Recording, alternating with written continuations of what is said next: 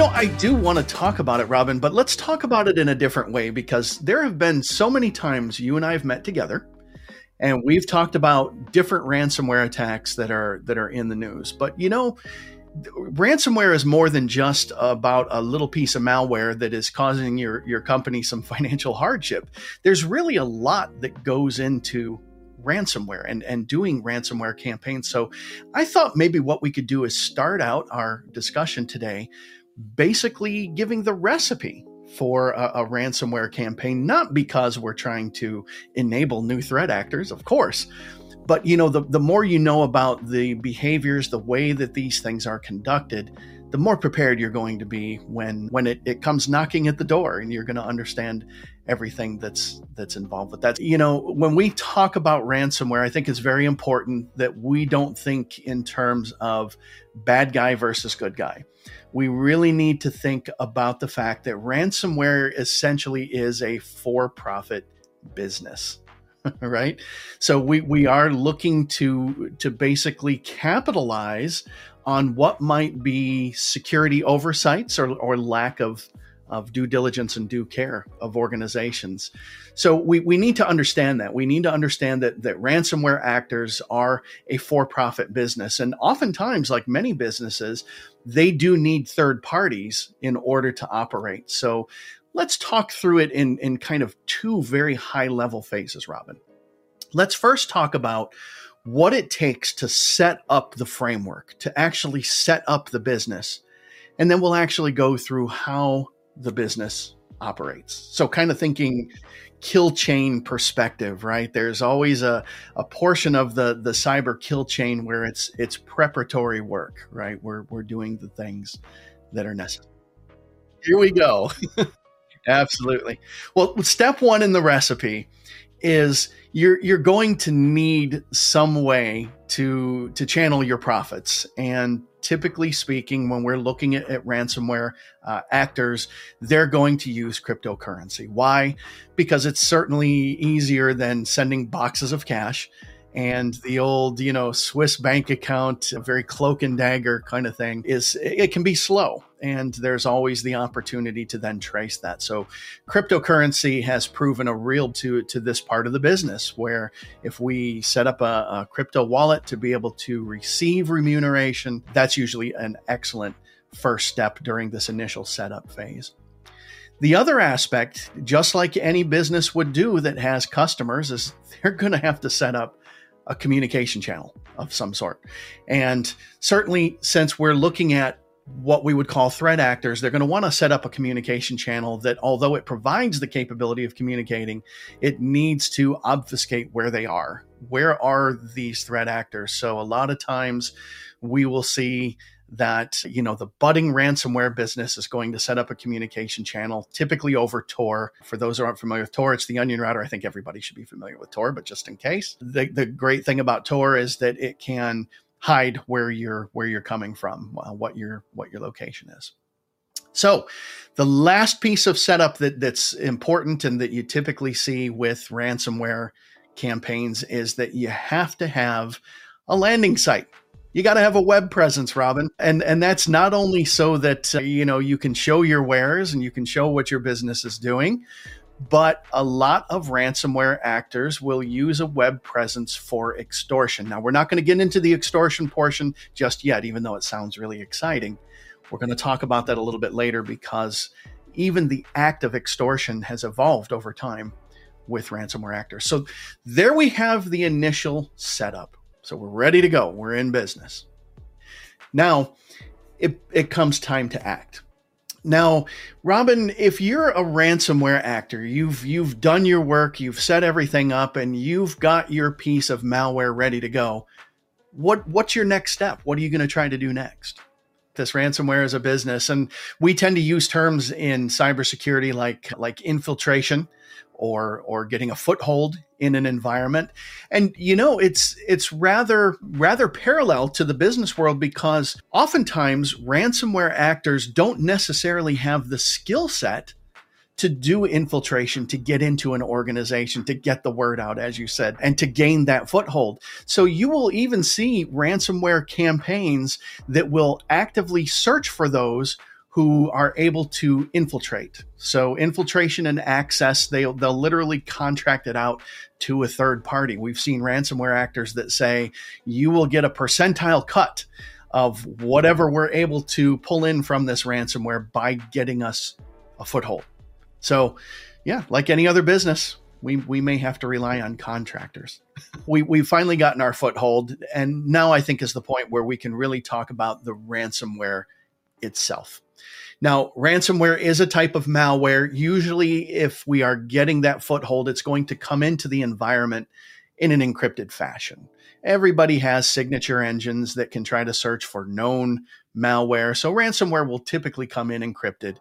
Once we're able to make it land, that ransomware, that bit of malware that's going to execute on what it's trying to perform, will usually have a public key embedded with it. Now, let's stop for a second. Let's talk about public and private keys. This is all public key cryptography. And I, I, hopefully everybody knows that if you encrypt something with your public key, it has to be decrypted with the private key. If you encrypt with a private key, it has to be decrypted with the public key. But neither one of those keys can be inferred from each other. Really, the only difference between a public key and a private key is who, who holds it a, a private key you keep secret, a public key you can send anywhere. So there the malware will will typically have a public key with it the ransomware and we'll explain why that happens here in a moment.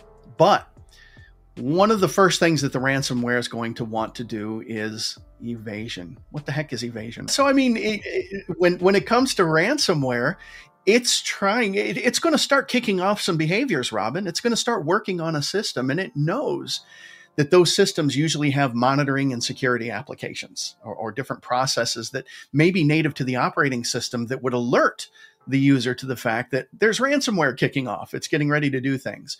So evasion will do things like it will try to kill any of those processes that would monitor, or it will it will try to stop any security products that like like antivirus or anti-malware that may be running, so that nobody's wise to the fact that that this is going on. This there's a lot of art to this science as well, right? And and trying to quietly stop all of those systems that are monitoring. And you know, I, I think of one uh, bit of malware that, uh, that, that was ransomware that I looked at recently. It, it executed over, I think it was somewhere around 220 or 230 different attempts to kill processes, to kill products, and so forth. So you know, pretty significant payload that this is bringing in to try to evade detection. That's what we're trying to do. We don't want to be detected.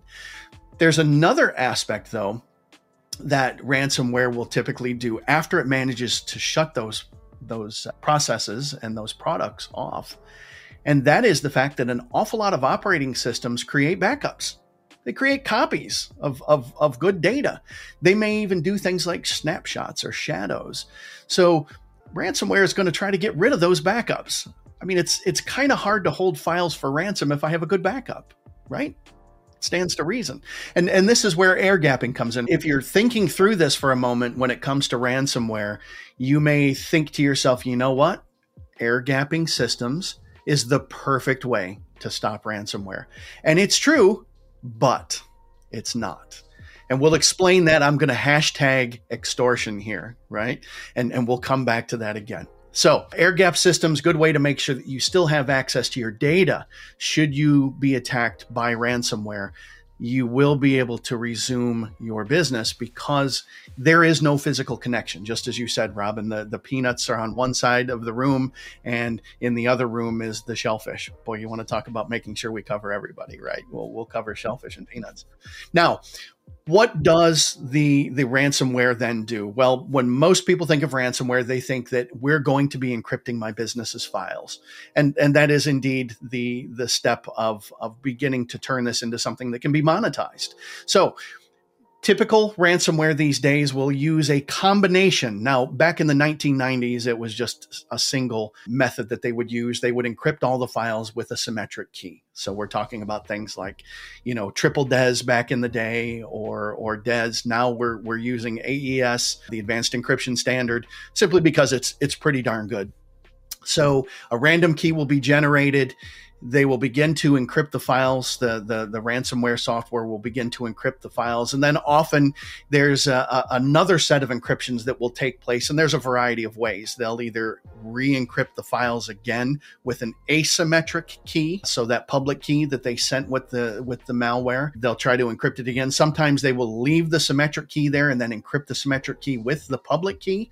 There's any number of ways they do it, but there, there tends to be a multiple encryption schema that takes place. Now, the reason for this, Robin, is so that if for some reason the person who has been infected by the ransomware decides that they're going to pay the ransom, that's what a ransom is, right? It's you pay. They're they're able to decrypt that key and then the the victim can begin the process of decrypting their files. For some reason, the ransomware actors don't offer a decryption service. Imagine that, right? Maybe, maybe that's another way that they could they could monetize that. Now, the encryption begins and what the what the ransomware will typically do is wherever the files are that they're encrypting they're going to put a letter a ransom letter. So this has to tell their their customer what they need to do in order to obtain those keys and they can begin to decrypt. And usually what they'll do and and this is sales 101 is you, you can't just say if you pay we'll send you the key. You have to add urgency. You have to act now right? And if you act now, you get a set of steak knives.